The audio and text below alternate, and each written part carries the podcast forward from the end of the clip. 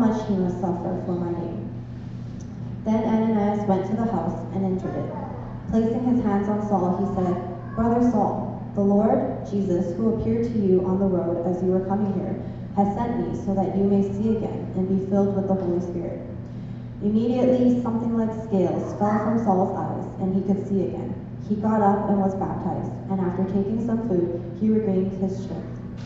Saul spent several days with the disciples in Damascus. This is the word of the Lord.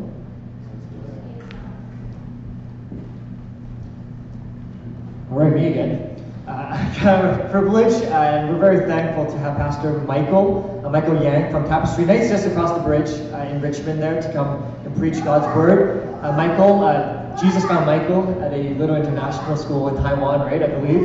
And over the years, he's been part of ministry, and God's been doing great things uh, through him. He's married to his high school sweetheart, Christy, who's, who's in the back with their year and a half old daughter, Eden, in the back as well. Yeah, you can say hi to them later. And uh, without further ado, I want to welcome uh, Pastor Michael to come bring God's word today. Let's give a very warm uh, LOC welcome. Thanks, Doug. I think you read my bio from the TAP website, so thanks for doing a little research too on that. Um, hey friends, it's so good to be with you. It's been a while since I've been with you, so I'm grateful to be here It's always good to be with my brothers from other brothers and sisters from different vistas. It's good to be in the fellowship of Jesus if you count yourself as a disciple of Jesus. But even if you're not, good to be with you here too. So we're going to continue our worship by unpacking the scriptures together and learning about the gospel of Jesus. Now, I believe you're in this series in Acts called Gospel in Motion. I love that little title because I think in this world of such challenging and difficult times, including what we you know we're praying about with Ukraine, we need good news. We need the gospel of Jesus all the more for it to be moving and shaking up our lives, our world. But so, uh, tonight I would just want to continue that conversation you're having, and I want to look at one of the great gospel movers and shakers, the Apostle Paul. But when we meet him here, he is not an apostle, a sent one of Jesus yet. Rather, he's a hunter, persecutor, killer of the church of Jesus. And, and he has a come to, or, or more accurately, Jesus coming to him moment. So we're going to look at his conversion story. Now, it's important to know that when you look into scriptures, maybe in your own experiences, there is no singular formula or pattern when it comes to conversion, how someone's life gets turned upside down, inside out by this Jesus. Because, you know, a lot of people, when you think of conversions, maybe you're like, oh, they have to be dramatic, like Paul's. But, you know, in Acts 8, for example, and you might be familiar, you might have touched on this already, there's that Ethiopian eunuch who was, uh, he was just reading a Bible and he didn't get it. And so Philip comes along and they basically do what? A Bible study. And he's like, whoa, yeah, Jesus is the real deal. There's a puddle of water. Can I get baptized? right? It was a Bible study.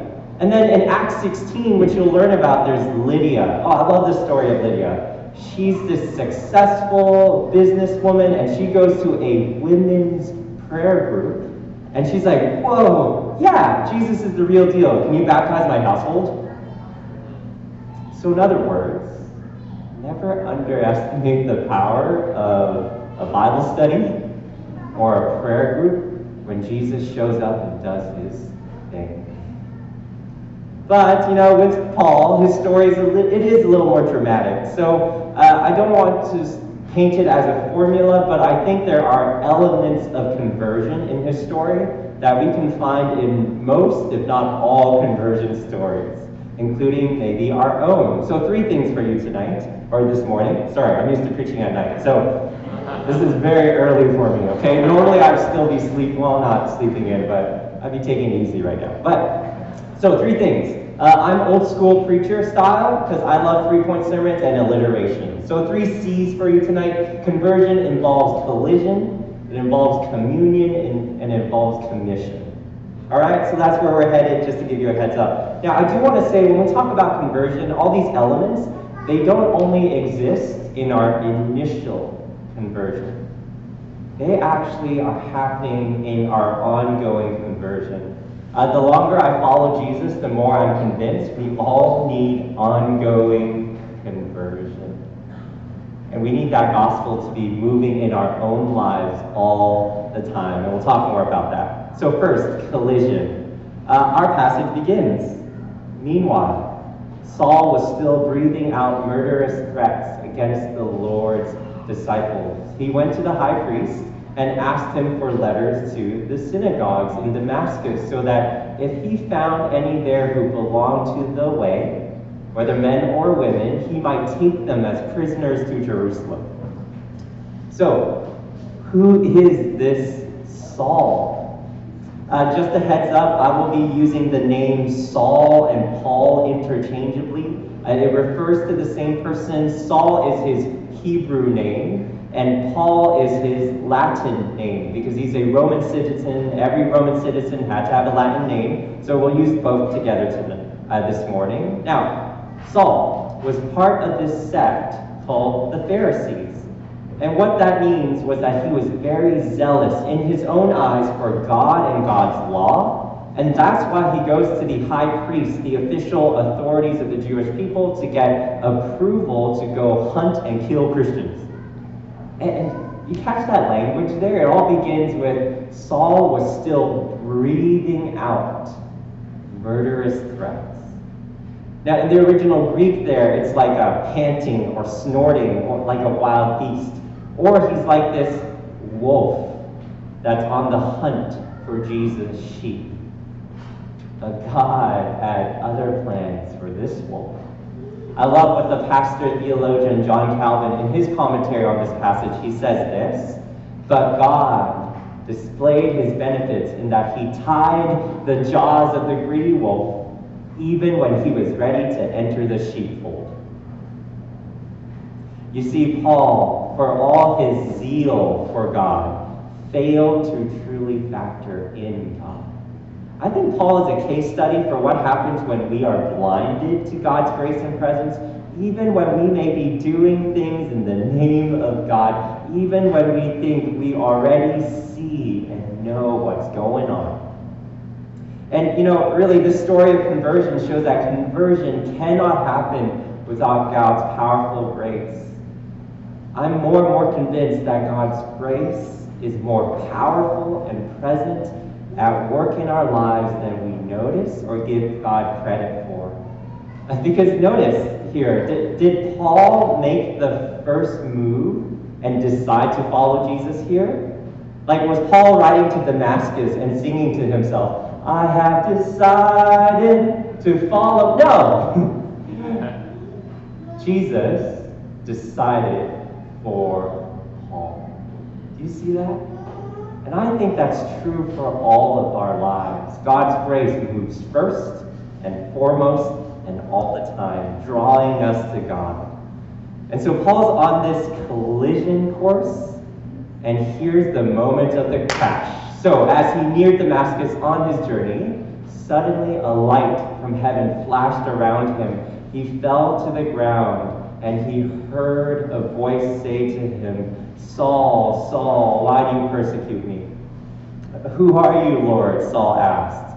I am Jesus, whom you are persecuting. He replied, Now get up, go into the city, and you will be told what you must do. so Saul got up from the ground, but when he opened his eyes, he could see nothing. So they led him by the hand into Damascus. For three days he was blind and did not eat or drink anything. So Paul collides here with ultimate reality. Capital U, capital R, and ultimate reality has a name, Jesus. And so, to use the words of the great modern theologian Miley Cyrus, Jesus came in like a wrecking ball, and he never hit so hard in love. Right? Paul collides with this wrecking ball, and three earth shattering truths. Number one, Paul discovers that Jesus is alive. Right? Jesus says, I am Jesus. So the fact that he's talking to this Paul means he's alive. Number two, Jesus' claims are true. he is the Messiah, Israel's anointed king, the savior of the world, the incarnate Son of God, Paul even asks, Who are you, Lord? He's trying to get a sense who he's talking to. And then Jesus, number three, is identified with his church. Right? Jesus says, Saul, Saul, why do you persecute me? Not the church, me. Now, any of us who encounters the gospel, we collide with these truths. Now, here's the thing, though, about this story, this conversion story. You, you, can make a case it's the most famous conversion story in the history of the world. And yet, for years, this story seemed to me, to be honest, like really great and awesome and cool, but unrelatable. Because if you're a disciple of Jesus like I am, maybe you didn't have a knocking flat on your bum, right, dazzling light, audible voice from heaven when you were converted, right? I really, I didn't have that. So we might say to Paul this morning, uh, cool story, bro. But I can't relate. And I think Paul would say to us, oh, not so fast. I think he would, he would remind us that though his conversion was dramatic, it was not sudden. Though his conversion was dramatic, it was not sudden. What do we mean, and why does that even matter? Well, listen to Paul again. This time it's from Acts 26. And he describes this conversion event like this. He, he says, We all fell to the ground, and I heard a voice saying to me in Aramaic, Saul, Saul, why do you persecute me? It is hard for you to kick against the goads. Okay, what's this kicking against the goads business? Well, the goads refer to a uh, long stick with a very sharp end at it, at the end, to uh, poke and prod livestock.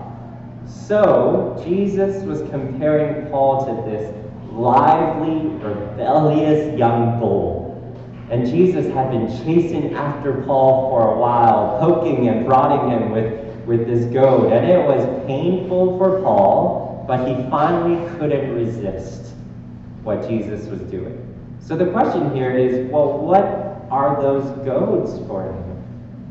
And I'm drawing here from the wonderful commentator and preacher John Stott. So he highlights three goads. He says, number one, it's Paul's doubts. See, Paul's mental framework collided with Jesus.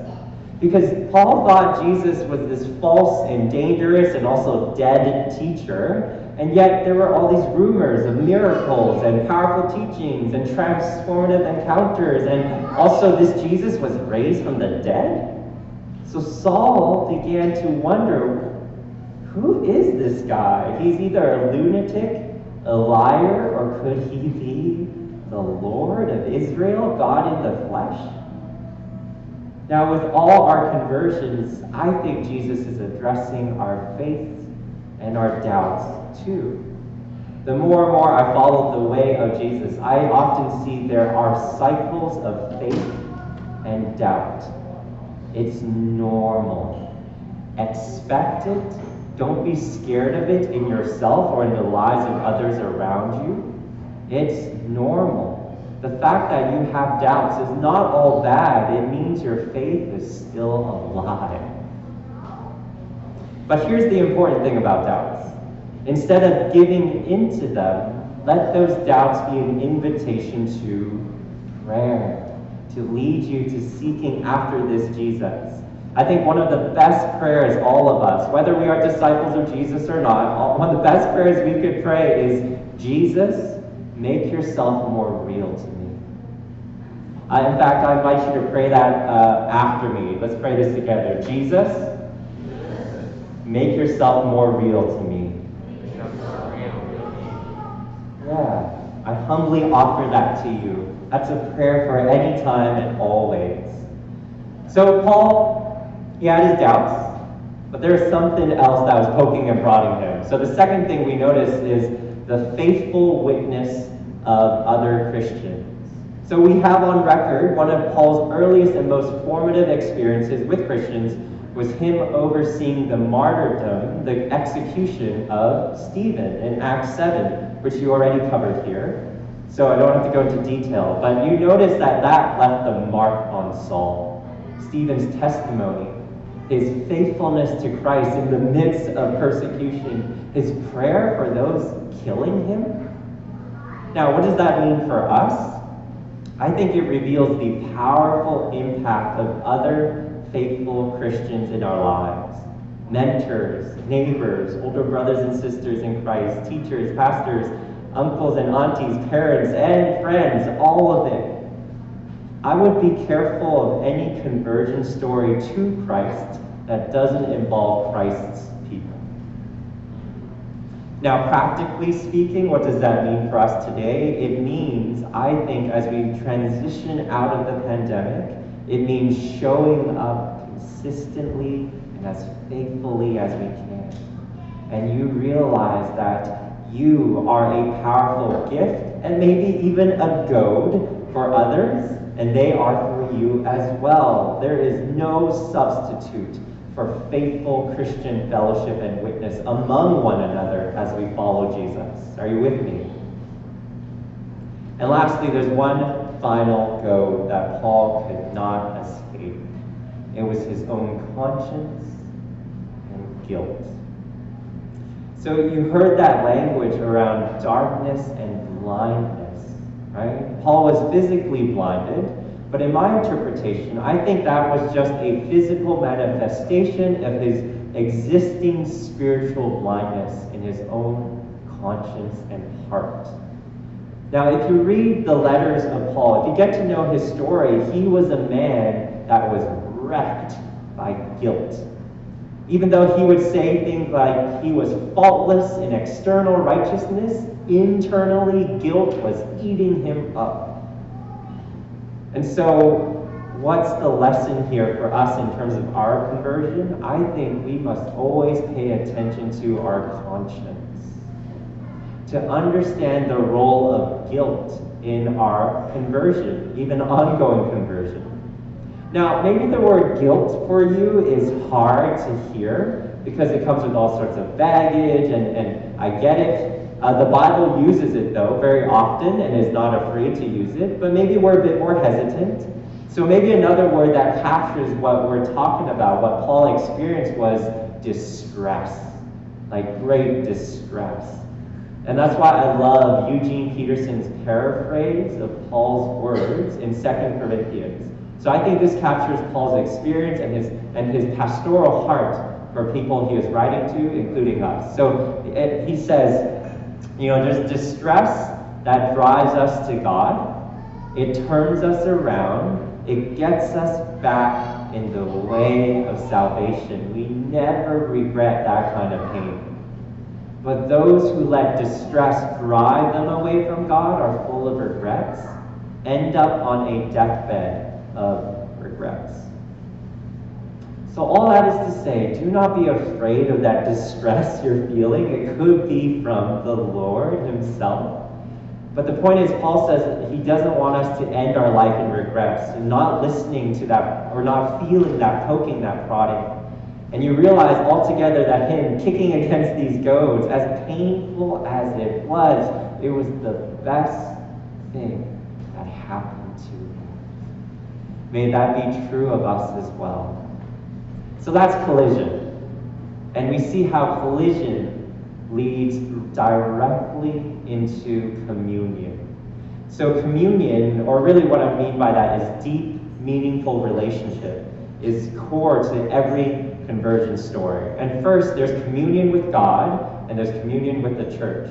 So, beginning with communion with God, uh, notice we're told in verse 11 that the Lord, Jesus, told Ananias, Go and ask for a man from Tarsus named Saul, for he is praying. Now, what was Saul praying about? Uh, we can assume he was praying for the forgiveness of all his sins, especially his self righteousness, his persecution of the church of Jesus. We can imagine he was praying for wisdom, like, God, what do I do now in light of bumping into you? And I think he was praying prayers of praise. He was worshiping God. And how do we know that? Well, if you have ever met new converts, or you yourself remember when you first came to the way of Jesus, you are excited. You're filled with joy. You want to worship and praise. Which leads John Stott to say, you know, that very same mouth that was breathing out murderous threats was now breathing out praises and prayers to God. Come on now. Now, after communion with God, there's also communion with the church.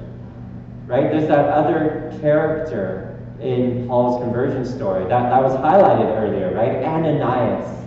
Ananias. And I think this has to be one of the most touching moments in the entire book of Acts. A, a book full of touching moments. Because just can you imagine being in Ananias' shoes? You're sent to go and help a man who is literally hell bent on killing you and everyone you loved. But can you imagine being in Paul's shoes? To have someone like Ananias embrace him. Whoa. So let's let's slow down here. Notice the details. So we're told, then Ananias went to the house and entered it. Placing his hands on Saul, he said, Brother Saul, the Lord Jesus, who happened to you, who appeared to you on the road as you were coming here, has sent me so that you may see again, be filled with the Holy Spirit. So immediately something like scales fell from Saul's eyes, and he could see again. He got up, was baptized, and after taking some food, he regained his strength. So this is why all conversion must be linked with communion with the church. Because notice, Ananias, what does he do? His first thing is he places his hands on Saul. That's that's a that's an embrace, a tender moment. And then what does he do? He says, Brother Saul, Brother Saul. So just imagine, this could have been Saul's first words that he hears from a Christian after his conversion. And the first word is this loving welcome, Brother Saul, that the great enemy has now been brought into the family of God. And then Ananias does what? He confirms with Saul that Jesus is with you. Jesus, who appeared to you on the road as you were coming here, has sent me. So Ananias offers him loving embrace, communion, and Jesus. And this is, again, why I think the church as a whole is so important, but I especially say why life groups are so important. Because life groups is where we practice this in the most intimate and connected and consistent level. You know, I've been part of life groups for the past 12 years of my life now. I honestly can't imagine being a disciple of Jesus without being in a group like that. I just can't do it. Now, if you're not in one, I consider, you know, maybe consider joining one or, or starting one of some kind. I, but really, all that's to say is the greatest gift you can give one another is to share Christ's presence. And here's one way to do it. There's many ways to do it, but I, I think there's one practical way in light of this series we're talking about. It's actually to preach and share the gospel with one another. Did you know you could do that? You can preach the gospel to one another. like, uh, for example, uh, every couple weeks, I meet with a good friend of mine. And we check in, we enjoy a meal, we're reading through books together, we pray for one another. But by far, the best thing we do for each other every time we meet is we actually preach the gospel. We share the good news of Jesus to each other to remind each other how much we need Jesus. So, one of the most important and practical things you can do is offer to one another the gospel. All right? And lastly, with this collision, communion, we get commission. So we're told Saul spent several days with the disciples in Damascus. At once, he began to preach in the synagogues that Jesus is the Son of God.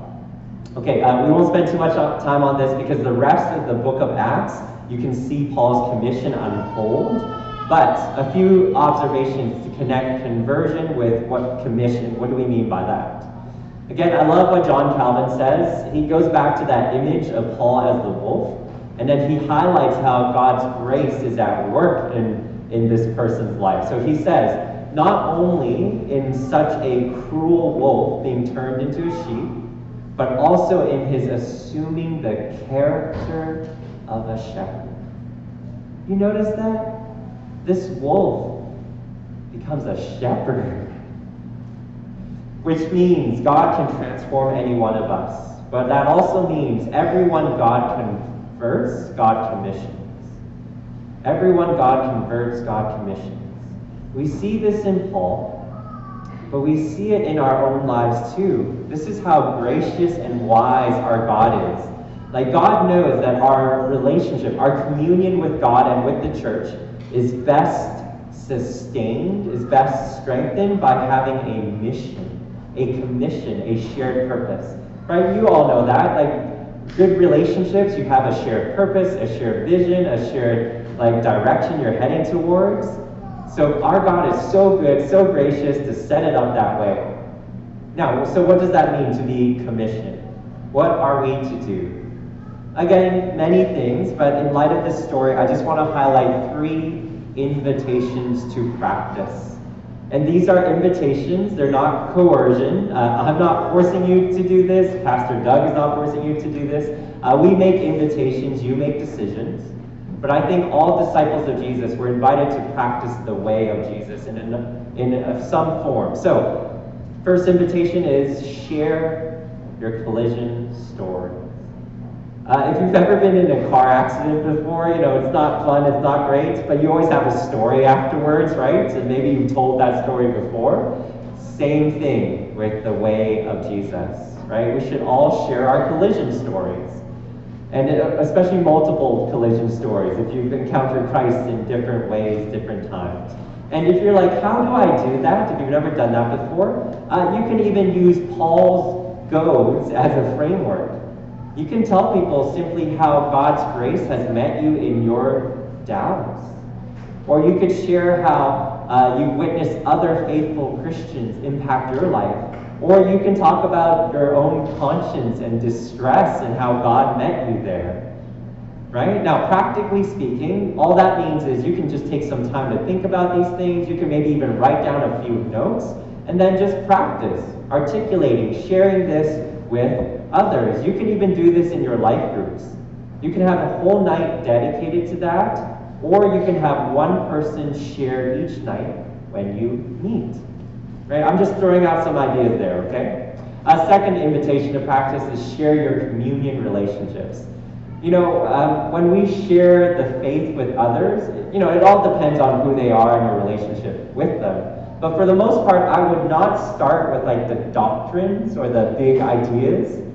I would start with you simply sharing this real relationship you have with God or your relationship with other disciples of Jesus with this non-Christian. So they kind of get a sense, you know, our, our culture, the universal language they do understand is relationship, right? So when you share that, they can start to understand, okay, you're in relationship with this God and with these other people, like, okay, maybe I can get, get in on that or understand why that matters, right? And then last practice.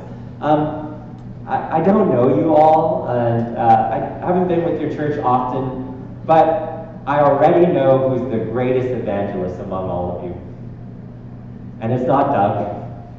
Even though he really does have a passion for the gospel and people, okay? That's I've seen that myself. If you ever meet Doug in a cafe, he's ready to chat, okay?